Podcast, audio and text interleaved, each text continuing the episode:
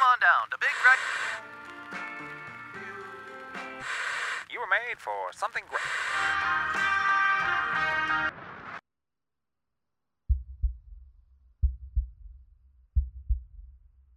Well, good morning, Hamilton Mill. Yeah, good to see you guys. I told Colleen before we came over, I said, it's been over a year since I've been at this campus since COVID hit. And uh, my brother, you know, my brother, Randy, he's my brother, half brother actually, uh, who pastors here, he and Sherry, I said to them, I said, now, from now on, going forward, now that we're no longer the senior pastors of Victory, we're going to come up here a little bit more often. Is that all right? We're going to see you guys. I, I, you know, it's hard getting used to looking at people through their masks and uh, trying to figure out who are you. I, all I know is all I can see is your eyes. But I know I married some of you, and I know that I've uh, baptized some of your babies and stuff. So at the end of the service, if it's not raining out there, we're going to be out there trying to say hello to people. Amen. So we just, if you're a first-time visitor, please come and greet us as well. Because I know some of you don't have no clue who I am, and you could care less who I am. So, uh, but we're in this series, and I love this series uh, about hearing God, kind of leading up to uh, the great culmination, which we call Easter next weekend. It's going to be a big weekend. And it, it brings back a lot of memories for me uh, in, in the Easter season because about 40 years ago, two weeks after Easter, 40 years ago, is when I gave my heart to Christ. And I had this, uh, uh, I don't know, best I can describe it biblically as a Damascus Road experience where I'm driving down the interstate 85. I'm somewhere between, uh, sh- somewhere around Charlotte, North Carolina, and I have a visitation. I have a visitation of God, and it was the first time it ever happened to me where God spoke to me. He spoke directly to me and challenged me in my life. At that time, uh, if you had known me back then, I would have been voted the least likely person to come to Christ in your group of people. Uh, I, I grew up in the South. I was a party, hardy kind of guy. Everything you can think of that's bad, I did it before I was 22 and went to God's College, the University of Georgia, and which exasperated my sin. It just made it even worse. And uh, so when I got out of college, I was, all my friends, everyone I knew would have looked at me and never thought this guy is going to end up being a pastor of a church, just the, the least likely person. But how many of you know that when God intervenes in our lives and he speaks to our lives, it can completely reroute your life, completely derail what you think you're going to do. So, anyway, I, I get a visitation, I give my heart to Christ, and um, I stop in this uh, town of Richmond, Virginia to see a friend of mine on my way home. I'm really excited about my relationship with Christ. Again, it's two weeks after Easter. And this guy launches into this prophetic word from the Lord, and he says, You're going to pastor a great church. You're going to go through a lot of adversity. You're going to have an amazing wife, all these kind of things. And I'm listening to this. I'm 23 years old, listening to all this at 23, brand new Christian, and I'm thinking, There is no way that's going to happen. But I didn't realize at that moment that God was speaking. He was speaking to me prophetically through this guy. And everything that he said, which is amazing, 40 years later, you look back on it, everything he said came to pass. Everything. When that happened to me, uh, as I started this walk with God, I began to realize that hearing the voice of God is one of the most critical things in a Christian's life that if they're going to if they're going to navigate the troubles of this world, the challenges of this world, they're going to make good decisions, they're going to marry the right person, if they're going to handle money well, if they're going to do what God put them on this earth to do, they're going to have to at some point start hearing God's voice. So I started this journey early on, very early on, trying to figure out how to hear God's voice. And the other day, I was, uh, about three weeks ago, I was praying and I was reading a devotion. I have this devotion that I, I read every day. And in this devotion, it talked about two words that describe God. It talked about the transcendence of God, and it talked about the immanence of God. Now, I don't know if you know what that means. I didn't know what it meant. I, I really didn't. I, I, mean, I remembered studying it years and years ago in Bible school, but I'd forgotten what the transcendence of God and the immanence of God meant. So I looked it up, and, and uh, let me just give you the brief definition so you'll understand what I'm talking about. The transcendence of God means that God exists apart from and is not subject to the limitations of the material universe. He is above and beyond, surpassing and excelling, greatly superior to us. In other words, and this is something I don't know if you ever think this way, but this is just how I think God is big, vast, superior to anything I can think of in the earth. God is the creator of all things. He's not only the creator of the earth and the things in it and rules over it, but He's literally the creator of the universe that we live in or universes that we live in. In other words, this vast God, He is so hard to wrap our heads, our thinking brain around how incredibly big, massive He is. And so many times when we go through life and we have a problem in life, we forget that.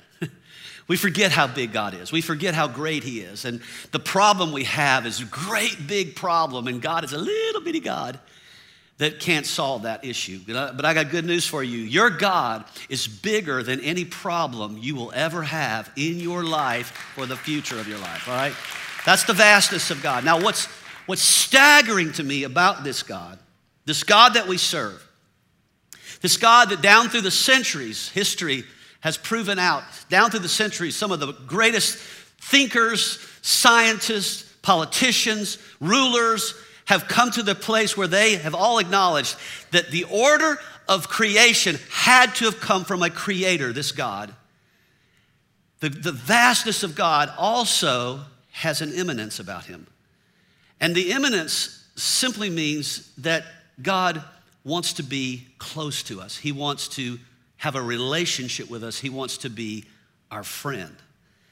So, to think of that at each day, when you get up each day, that this incredible God, the creator of all things, has this capability, has this value for you as an individual that is so personal that he wants to be up close to you. He wants to talk to you each morning, each day, throughout the day. He wants to have a dialogue with you. He wants to help you navigate this life. It's hard to kind of wrap your head around that but that every day you have the opportunity to get up in the morning and actually have a conversation with the Creator. And He, listen to this, talks back. He talks back. Now, I know some of you are looking at me like, I don't, I don't have that kind of relationship. I, I don't have that kind of connection with God. And you might have that, but I don't have that. And maybe that's only for certain people or special people. And, and let me just kind of diffuse all that. It's not for certain people and it's not for special people, it's for you. He wants to have that kind of relationship with you personally every single day. But there is a part of you sometimes that doesn't want that, that resists that. Because you're maybe sometimes concerned what he might say. He might say something to you that you don't want to do. He might say something to you that you don't want to hear. He might say something to you that you just don't want to be, obey. And so many times Christians, Christians, followers of Christ, never really tap into this incredible voice of God and they miss this unbelievable opportunity. All right, so people have asked me, uh, because I've pastored here for 30 years, 30 plus years, start, we started the church six years ago. Ha- Hamilton Mill is a, is a byproduct of starting Victory that started, you know, 15 years ago. And all of these campuses and all the people are all connected to people hearing the voice of God. But it started with two people, Colleen and I, 31 years ago, hearing God say to us, actually 32 years ago, hearing God say to us as we were riding down uh, Interstate 285, coming down on Spaghetti Junction onto 85, God spoke to us and said, I want you to plant a church here in the Norcross area. And He said, It's going to be a very unique church, a church of many different nationalities, a church that's going to reach the world, and it had all these different features to it. And we're riding down, and we're in Bible school at the time, and it was hard for us to hear it. And, and it was hard for us to believe it because at that time, Gwinnett County was 90% middle white America. It was, it was as white Republican as, it could, as you could ever imagine a county could be, had been Republican its entire entirety of our state. It was run by the good old white boys of the South. This was Gwinnett County in 1989. So to think that Gwinnett County would be converted over the next 30 years to the second most multicultural county in the United States of America, to think that people would come here from all over the world after 1996 and the Olympics brought attention to Atlanta, and for some reason they chose Gwinnett County as the county to move to, and all the good old white boys like myself would move out and we moved farther north so that all these other people would come into this county and it would trans it would it would completely turn over until this time in this past election cycle for the first time in the history of my life it moved from a republican county to a democrat county. And it changed completely politically. I don't don't clap for that. I, we're not clapping for republicans or democrats in this church all right? God is not a republican and god is not a democrat. Okay just so you understand that we are not pushing one agenda over the other. We push the values of the Bible, and sometimes it offends both sides. Y'all understand that? Jesus is not uh, an American. Jesus does not have American nationalism. Jesus doesn't wake up and salute the red, white, and blue. Did y'all understand that? Just so you understand that. He, he is not a Fox News junkie or an MSNBC junkie. He is, you understand what I'm saying? He's a little higher, a little greater, a little bigger than what we lower ourselves down to. So I'm saying all that because because uh, sometimes when we get up here in the county, of the northern part of the county, it gets real political up here, and uh, I like to just sort of diffuse that before we even get started. Amen. We're not talking about any of that. So here we are. We're hearing this voice saying, "You're going to start this church," and people have asked me down through the ages, "How did you hear that? How did you hear that?" So I'm going to tell you four things that we had in place at that point in our life. Four things that if you start to put these principles in your life, now here's what excites me. This, this really excites me. If, if, you, if you take the four things I'm going to share with you this morning and you actually do them, you actually apply them in your life, you start tomorrow morning, okay, these four things, I'm going to start this, this, these four things. If you put these four things in your life, tomorrow morning, listen to me carefully, even today, if you can put them in your life today, you're going to start hearing God's voice. And, and you're not going to just barely hear it, you're going to hear it really clear. You're going to hear it really clear. I don't, I don't have a barely hearing God in my life. I hear God really clearly, I hear Him daily, usually about hourly. And it's, it's, a, it's a fantastic relationship. I love having this relationship with God. I don't always like what He says, but I like the fact that I can hear Him. And the reason I can hear Him is because somewhere in my journey 40 years ago, I started putting these four principles in place.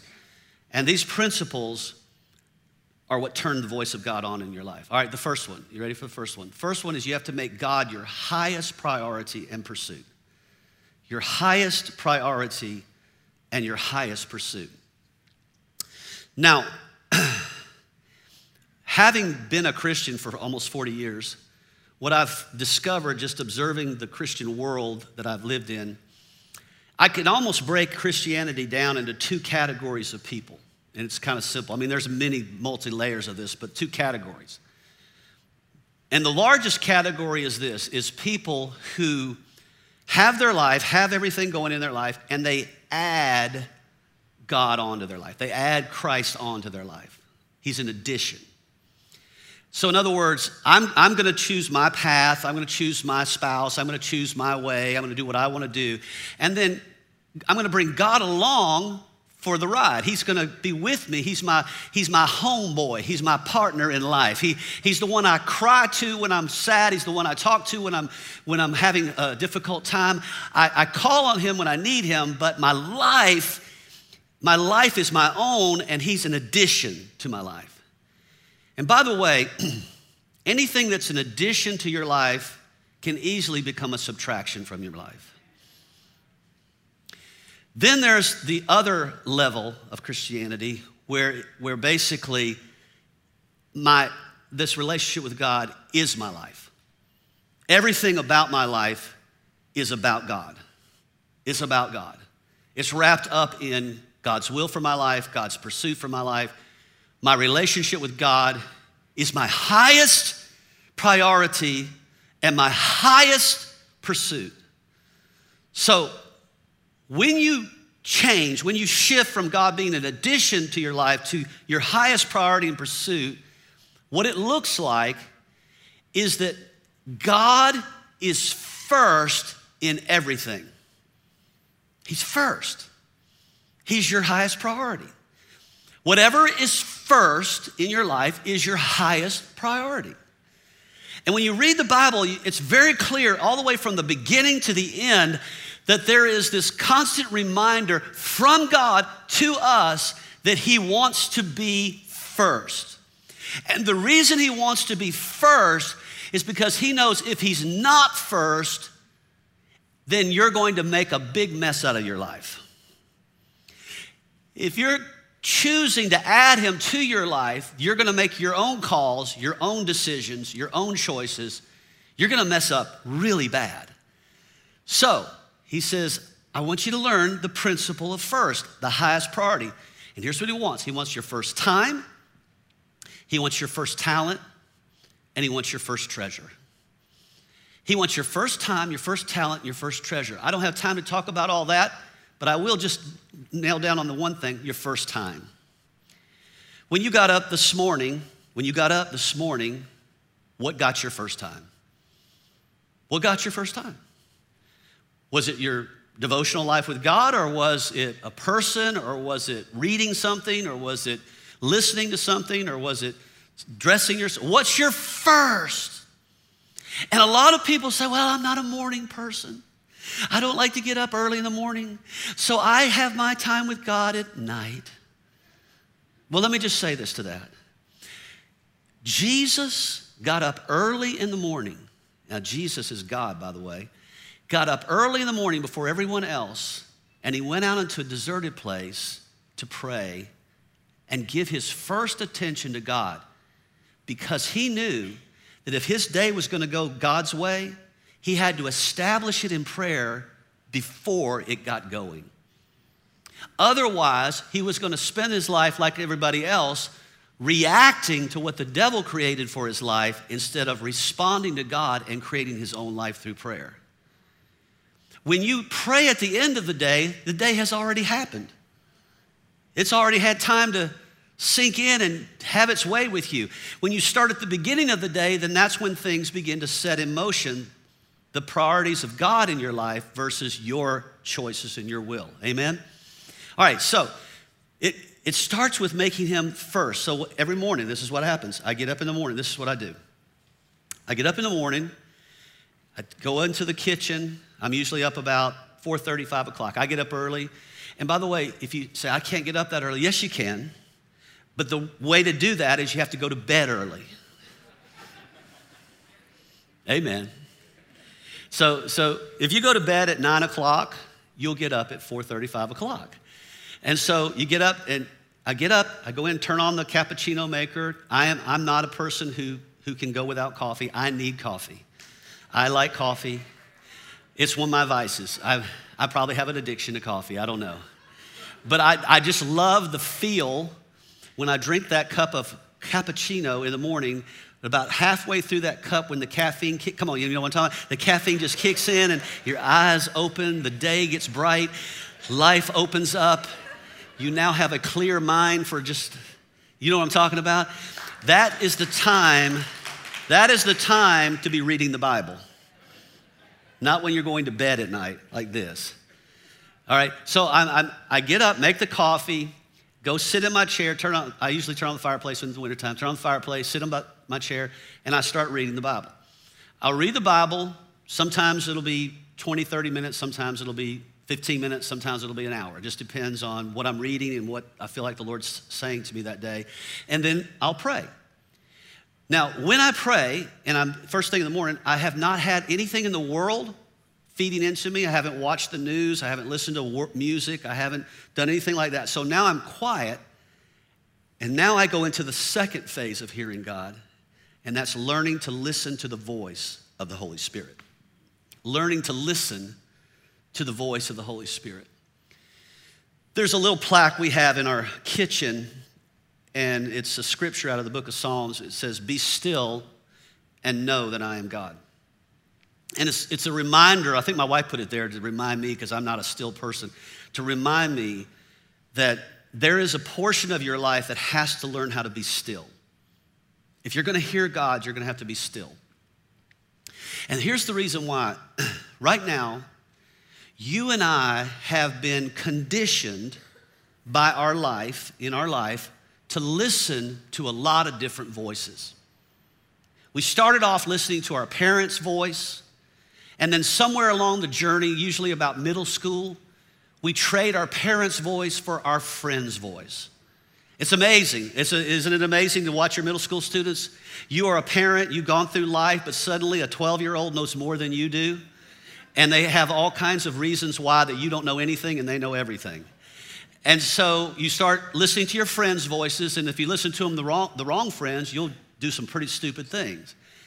Then you're also listening to your teacher's voice, teaching you, educating you, your education voice.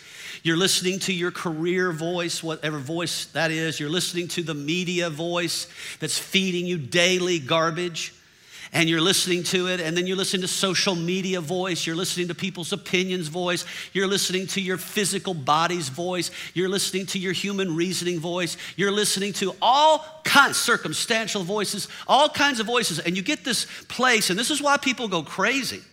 This is when people go crazy, and that's what they, what they say. I'm hearing voices in my head because they don't know how to still those voices.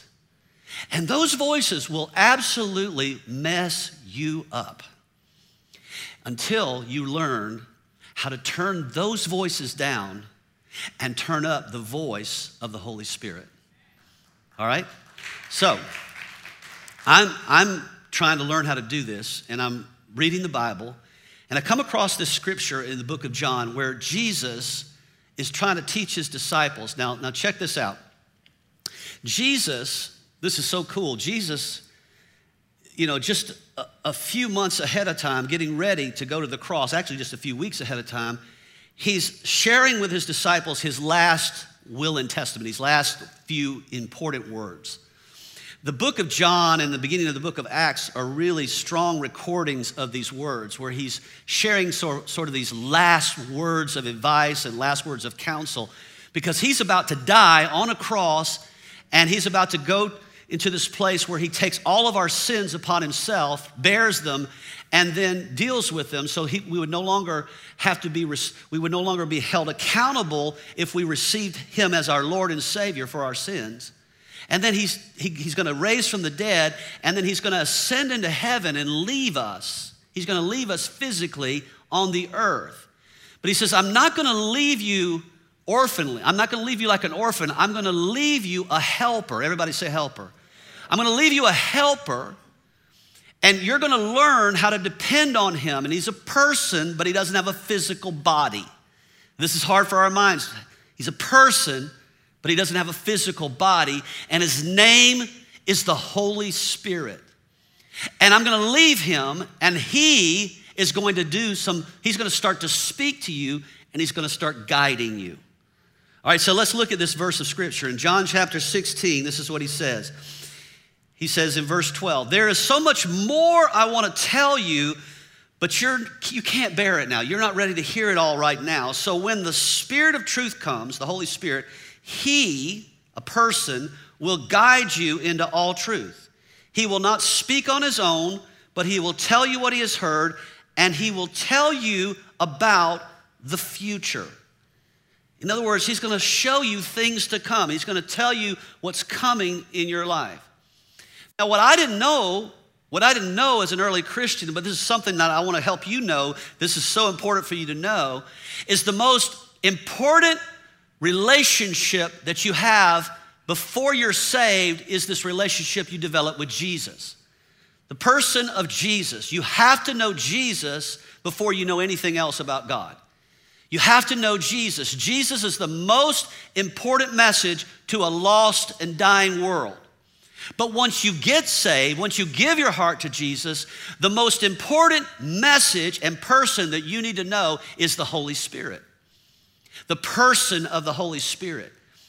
Everything that you hear God say is through the person of the Holy Spirit. The Holy Spirit is the third person of the Trinity that is here on the earth. And not only is he here on the earth, but when you receive Christ, he comes to live inside of you. So when you give your heart to Jesus, you receive the person of the Holy Spirit, the power, the presence, all the things that God represents living on the inside of you.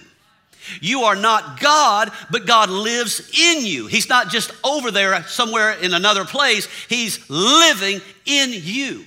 So you have the person of God living in you, ready to speak to you and guide you from within. Are you following me? And He wants to guide you. And He speaks to you two ways, primarily two ways through an inward witness and through an inward voice. An inward witness means that he bears witness with something you're asking him, and he bears witness with something that you think you ought to do. He bears witness and says, It's okay, it, it, it, feels good, it's the right thing to do. This is the right person to, to date, this is the right person to hang out with, this is the right job. It bears witness. But the inward voice is where God literally speaks from within to you, and he shows you what to do, he gives you direction. That's why Paul would write over in the book of Romans that whoever is a child of God is led by the Spirit of God. You're led by the Holy Spirit. So, for the rest of your life, and this is what you've got to understand as a, as a follower of Christ, for the rest of your life, the number one voice that you're, you're tapping into is not your, your parent's voice or your teacher's voice or your friend's voice or the media voice or whatever. The number one voice is the voice of the Holy Spirit, and I've got to listen to that voice. I've got to listen to that voice if I want to know what I'm supposed to do with my life. Now, here's the cool thing about God before you were ever born, God knew you. He knew you. You were planned by God before you were ever conceived. This is hard to imagine, but God had a plan and a purpose for your life. You didn't know it because you're, you're, you know, you didn't, have, you didn't have anything to say about it. You were born. And somewhere along the way, you may have discovered that God is real and you believe in Him and you want to serve Him. But now you've got to learn how to put all these other voices on the sideline so that you can hear the voice of God. Because if you listen to all these other voices, sometimes they will tell you things that don't agree with God's voice. Are you following me? So I've got to hear God's voice. All right, so this is how it worked with me. I'm praying one day, I'm just a brand new Christian. I'm praying one day, I'm sitting at my table, at my breakfast table, having uh, uh, Honey Nut Cheerios. And I'm just sitting there eating cereal. I'm 23 years old. I'm a brand new business owner. I've owned a business for about a year co business owner with my father, and we're really doing well.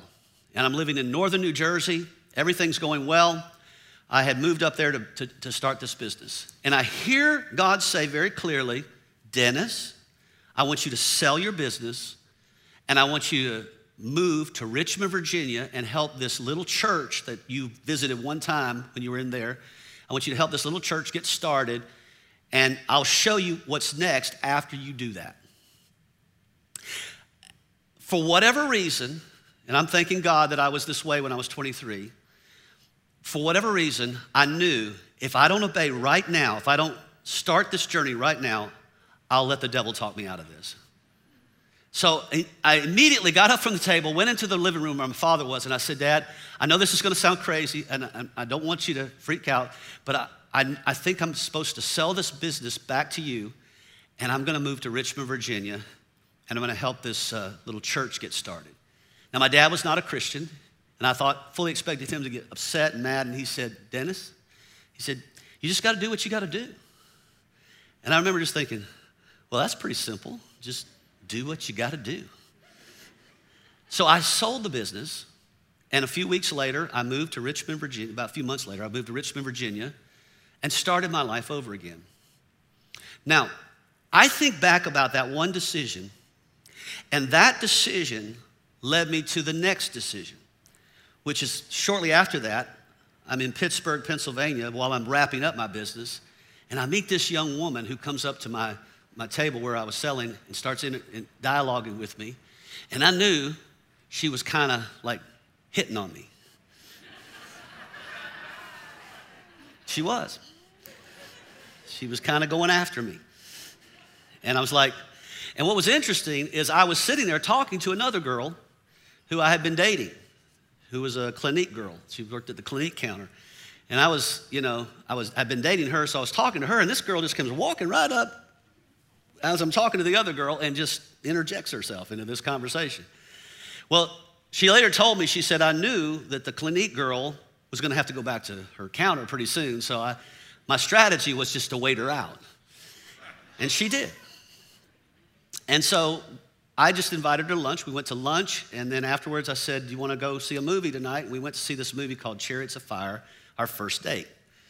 While we're watching this movie, if you've ever seen the movie, it has a Christian theme to it. And there's a scene in it where God's talking to this runner about he can't run on Sunday because it's the Sabbath and all this.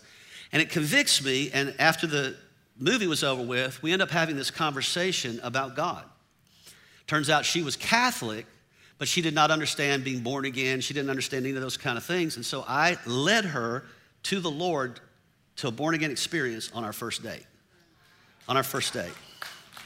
Now, what I didn't know was I was leading my wife to the Lord. I didn't know that till I got back to New Jersey and I, I had already made this decision to move to Richmond. And I hear the second time in my life, I hear the voice of God saying, That girl you met in Pittsburgh, she's the one. She's the one. You're going to marry her at some point. Don't tell her yet. She'll get she'll flip out if you tell her too soon but she's the one you need to pursue her.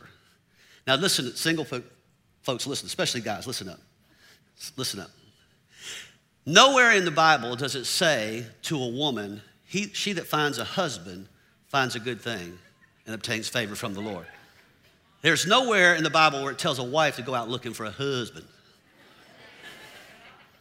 Y'all all right out there in your dating apps? Y'all all right? Y'all okay? It says to the man, just so, just so you understand, he that finds a wife finds a good thing and obtains favor from the Lord. God always set it up for the man to be the pursuer and the woman to be the pursuee. Are you following me? Now it's kind of reverse roles. Now you see women pursuing men, and, and, and men are running, run, running hard.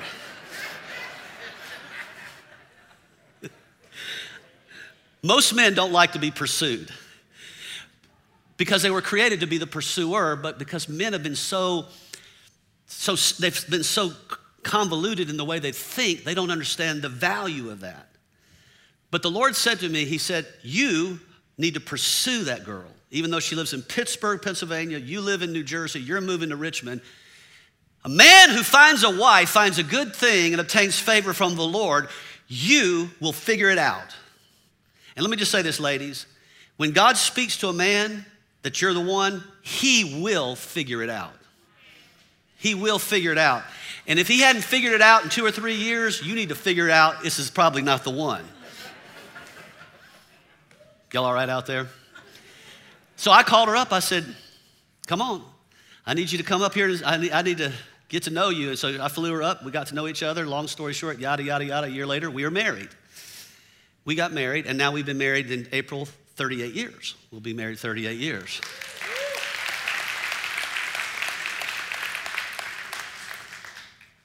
Those two moments of hearing God sell your business, move to Richmond, this is the girl you're to marry, listen to me carefully, set us both up to start victory. To start victory. In other words, none of us would be sitting here, not in this room, not in this campus, because it wouldn't have been built. If somebody decided, I don't want to listen to that voice. And what the Lord showed me is listening to the voice of God has sequential effects on thousands of people. And what the Lord also showed me is that God wants to say things to each one of us that has those sequential effects on thousands of people. Don't you ever think for one moment that God couldn't use you to do something significant with your life if you would just listen to the voice of the Holy Spirit. Which brings me to the third equation. You have to balance what you hear with the Word of God. And here's what this is a tweet right here, if you, have, if you want to tweet this. God never says something that would disagree with what He's already said.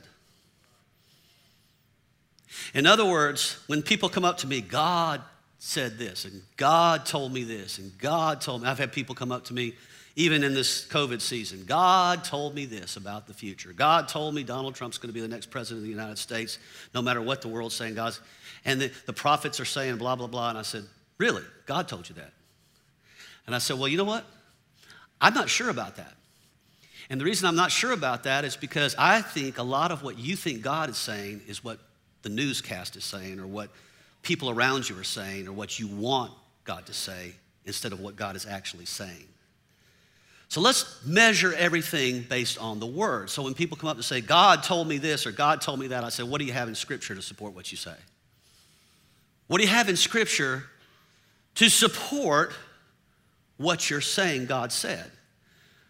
I've had people come up and say, Well, I left victory because they make you wear masks at victory. God told me to leave because they make you wear a mask. I said, God told you to leave the church because they make you wear a mask. Really? So God's sitting up in heaven. He's got nothing better to do with all the millions of people that are dying and, uh, uh, uh around the world, starvation, all these. Uh, let me speak to Joe over there and tell him he needs to get out of that church because they're making him wear a mask. Y'all all right out there? A lot of people blame a lot of stuff on God told me, which God hadn't even said a word to them about it. They just confuse their feelings with God. You've got to measure it by the word. What does the word say? What does the Bible say? If God's speaking, it will always agree with the word. And the problem is, we don't know what God's saying because sometimes we don't know what the word says. So before you just start jumping off and doing whatever you think God's saying, what do you have scripture to support what you're doing? And then finally, the number four thing, you got to learn to act on what you hear. You got to act on what you hear. Now, there's a scripture that became one of my life scriptures. In fact, it was the first scripture that just jumped off the Bible to me when I was a young Christian, and it's been my life scripture ever since. James chapter 1 and verse 22. And let me just kind of read this, and then we'll go and I'll, I'll explain it to you. Here's what it says But don't just listen to God's word, don't just hear it, but you must do what it says. Otherwise, you're only fooling yourselves. For if you listen to the word and you don't obey, it's like glancing at your face in a mirror. You see yourself, walk away, forget what you look like. But if you look carefully into the perfect law that sets you free, and if you do what it says and don't forget what you heard, then God will bless you for doing it. All right. So let me just kind of share this so you'll understand, because some of you are new to victory. You, you, you're kind of learning the ways of victory, you're learning what the church is about. I think it's important for you to understand the, the context of this church from this particular verse of Scripture obey. So, we are, Colleen and I are in our early 30s, just graduating, just about to graduate from Bible college, going to move to Atlanta. God spoke to us to start a church. We're driving on 285, coming down on 85 into Gwinnett County when God says to us, I want you to plant a church in this part of the city and there's four things, there's four things that I want you to do in this church. So I hadn't heard the four things yet, so we went home, we went back home to, we were living in Tulsa at the time, Tulsa, Oklahoma, and we've got a map of the state of Georgia, or the city of Atlanta actually, and we put a star on the map where God spoke to us. And our church, our main body church, the big, the big church, Norcross Church, is literally one mile from that star. It's one mile from that star. Now, what are the chances? What are the chances, first of all, of finding 33 acres of land that close up to 285 and 85 still available to buy at that point and put a church right where God said that you're going to start a church? You understand how specific and clear that, that direction was, how prophetic that was. So then I'm sitting on my back porch and I'm trying to get the vision for the church and I'm asking God, speak to me by the Holy Spirit. And God takes me to the scripture in Acts chapter 1, verse 8. And he says, These are the last words Jesus said, These are the last words that I spoke before I ascended into heaven. This is, in essence, my last command to the church, is Acts chapter 1, verse 8. So if there's any scripture in the Bible that you need to get down and get the revelation of, it's Acts chapter 1, verse 8. And here's what he says You shall receive power after the Holy Spirit has come upon you, and you'll be a witness of me, or a reflection of me, or a salt light of me, or a representative of me in Jerusalem, Judea, Samaria, and the uttermost parts of the world.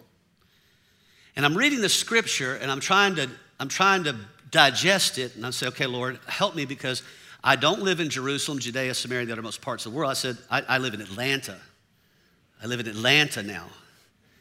So I need, to, I need to understand this in the context. He said that that word in context was to the people that were living in that part of the world when I spoke it. He said it's, a, it's not a specific place, it's an outline of life. And, and he says it's, it's a template. I'm speaking in a template. It's not Jerusalem, Judea, Samaria, and the othermost parts of the world. In other words, we're only to focus on those four areas. He said that's a template for the church. It's a template for the church.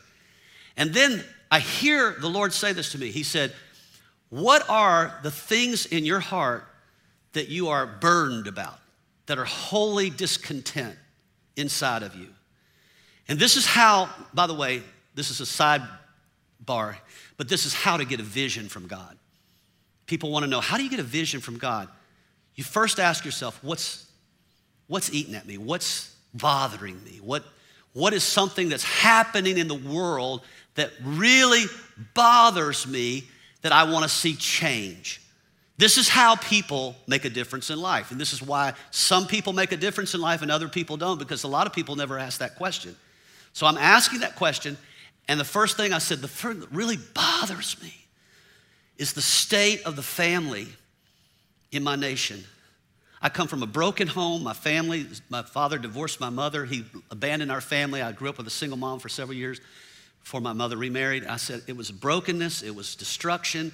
I see it all around me. When I think of societal problems, when I think of all the societal problems in every, every place I go, it's rooted in the family. It's the condition of the family, the brokenness of family the attack on family, the whole idea of attacking the nuclear concept of family, a man and a woman being married, having children, is completely being destroyed in society.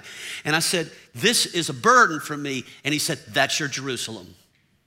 Jerusalem is your home. And then he said, What else bothers you? I said, Well, the second thing that bothers me is I'm tired of driving through cities like Atlanta and other cities where I see hundreds of churches sitting on corners of streets and not having any impact in the community that's around it. It's a place people drive to on Sunday morning for one hour or an hour and a half, and then they go home, and nothing is affected in the community by that church. And if that church goes out of business, it will be as if it never existed. He said, Church is not a place you drive to, it's a life you live. It's not a location, it's a lifestyle. The building is simply a training place to train people to go out and do the work of the ministry. This is not a place we come to get our jollies on on Sunday morning. This is a place we come to worship God, get trained, and then go out into this lost and dying and hurt world and make a difference in it so that when we die, we made a difference. So when people are talking about us at a funeral, they don't have to figure out something to say about us. They have a lot to say about us. And the people at the back of the room care as much about us as the people at the front of the room. And I said, Lord, what do you mean? He says, Your Judea is the community around you. Every hurting place, every broken place, you have to raise up a mighty army of people to impact those places. You have to change the community, transform it. Then he said, What else bothers you? I said, You know what bothers me, God? As I grew up in a South where it was segregated, Our schools were segregated. They finally integrated them, and instead, instead of watching blacks and whites come together, all they did was go out and create Christian schools where whites could leave the black areas and go to Christian schools in churches so they didn't have to go to school with black kids anymore, and it just became more segregated again. He said almost every Christian school in the South was started because of race. What? Almost everyone was started because they didn't want their kids to have to go to school with kids of another race. And he said, because of that, you have a society in the South that is so, has such racism institutionalized in the heart of the people that they don't even know it. They go to church, they don't even know it exists because they think that it's not a part. I'm not racist. I'm not racist. But then, as soon as somebody from another race gets involved in their life that they don't like, they start to form an opinion based on their race. And he said, You're called to reach across the barrier and bring other cultures into a church so that they worship together because the church is supposed to be the most integrated hour, not the most segregated hour in America. You gotta, you gotta go against that. Martin Luther King said, 11 o'clock on Sunday morning is the most segregated hour in America. We're calling ourselves Christians, but we still segregate according to culture. And he said it takes Christian reality of saying, rise above it. The kingdom culture is above my earthly culture. The kingdom culture is what joins us together. Our earthly culture is what divides us. And God needs to see churches racially reconciled. That is your Samaria. Samaritans were the arch enemy, the other race. He said, You're supposed to cross the barrier and bring people together to demonstrate to a lost and dying world how Christ can completely deliver you from racism. And then he said, the uttermost parts of the world, he said, that is all over the world, world missions. He said, the reason you, uh, have you ever asked yourself this question? Why were you born here? Or why do you live here? How did you make it? Did you get a lottery ticket to get into this country? What did, how did you get in this country and live the life you live? Where you literally, if you, listen, if you make $50,000 a year or more, you're in the top 1% of the world economically. Now you think, well, 50,000 doesn't go very far. Let me take you to the third world and I'll show you how far it goes. I'll show you how far it goes when people live on a dollar a day. Are you following me? You are the most blessed people in the whole world being able to live in this nation. You ought to get down on your hands and knees and thank God that you have this opportunity. But why do you live here while literally two thirds of the world is starving to death and disease and, and, and all kinds of things that are running rampant, and communism and everything else in the other parts of the world where people are suffering unbelievable lives? And you are living here complaining about, I don't have the next iPhone. Are y'all following me? Or somebody dissed you on the internet, didn't like your thing. And so the Lord said to me, He said, the church has got to come out of its selfishness and come out of its self absorption and be about itself and start to go out into a lost and dying world, realizing the reason you're blessed is to be a blessing. The reason God prospers you is so you can share with other people that don't have so that you can give faithfully and liberally. And God said, I want you to give 20% of all that comes into the church out into missions for the rest of the life of this church. And He says, by the time you step aside completely, when you're gone, no longer even involved in the staff, you set a goal of $100 million to give out of this church. This year, we crossed over $75 million given out of this church. Million. You and I get to participate in that. All of those things come, listen to me carefully, for not just hearing it, but doing it, obeying it. So I'm going to wrap it up with this one thought, and then you can pray and we'll go home. Here's what, here's what the Lord showed me. I'm sitting there in a, in a leadership meeting. This is 30 years ago, listening to a pastor of the largest church in the world, Yoido Full Gospel Church in Seoul, Korea. His name is Dr. David Yonggi Cho. And he's talking to this, to this group of leaders, about 1,500 leaders, about leadership.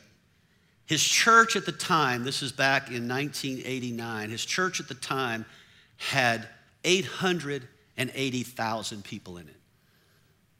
That would be pretty much all of Gwinnett County going to one church.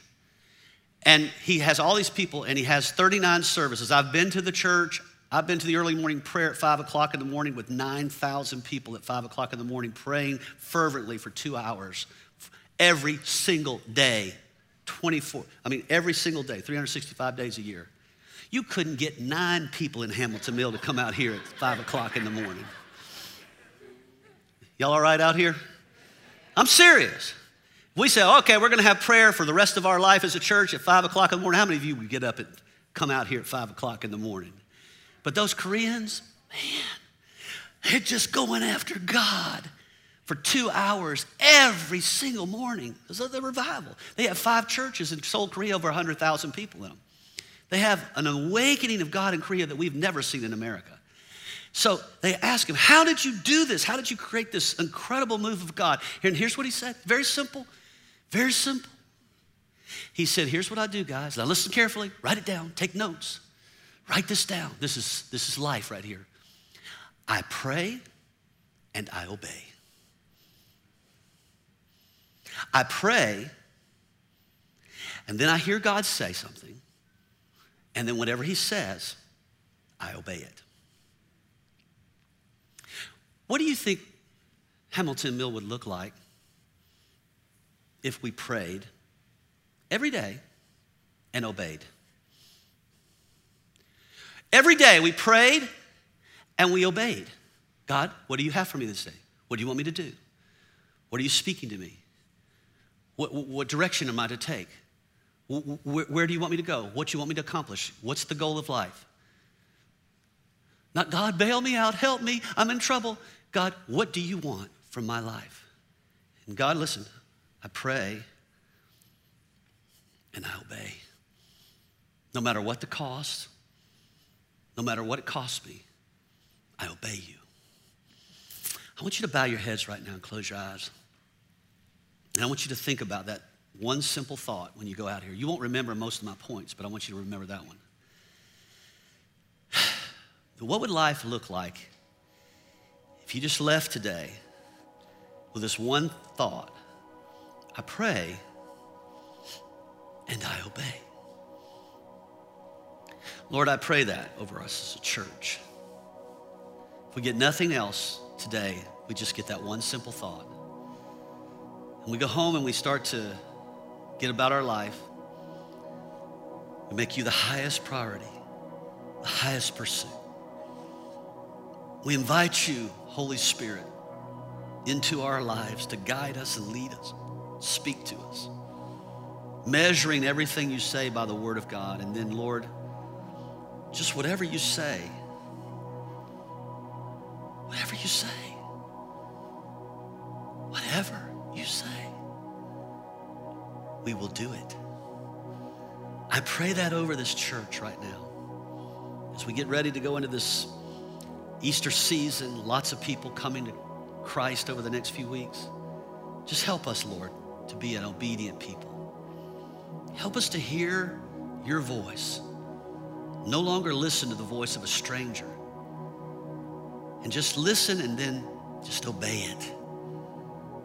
Obey it. And I pray this over us today. And I thank you for it. In Jesus' name.